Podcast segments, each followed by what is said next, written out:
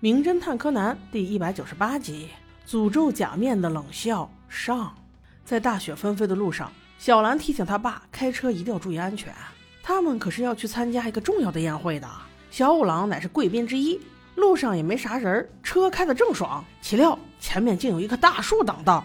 五郎叔叔一个急刹车，差点把脚蹬出车去。还好他是一个技术不错的老司机，下车一看，原来是故意的。因为那个树上钉了一封信，上面只写了一行字，警告他们最好不要去参加什么慈善舞会，否则会后悔的。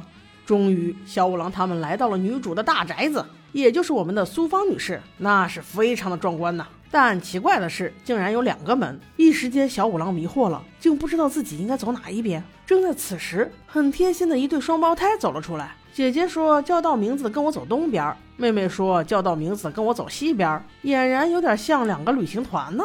一号男摄影师，二号男打球王，三号女占卜师，跟着姐姐大导游进了东边门，而小五郎一家三口则跟着妹妹导游进了西边门。他还说这是惯例，如果不按照这样分配的话，也许会遭诅咒。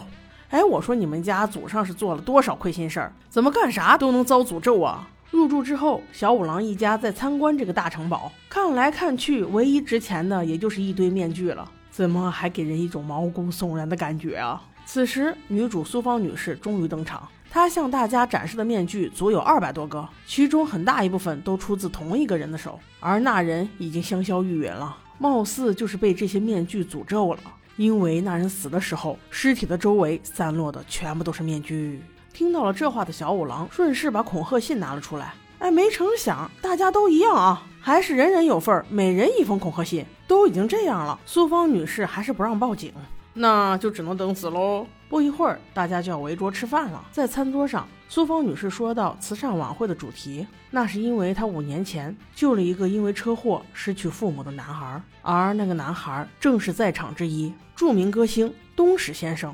非常感谢这些年苏芳老师对他的资助，所以他才会成为现在的大明星。同时，还有一位男士表达了哀思，他说自己的太太也是死于车祸，但目前肇事者仍然逃逸，这让他很痛心。而苏芳女士暗暗记了下来。餐后专门嘱咐小五郎，看能否帮那位男士破解车祸难题，他愿意出资两百万。这逻辑不对吧？你跟那男人到底有啥关系？叔在下不理解。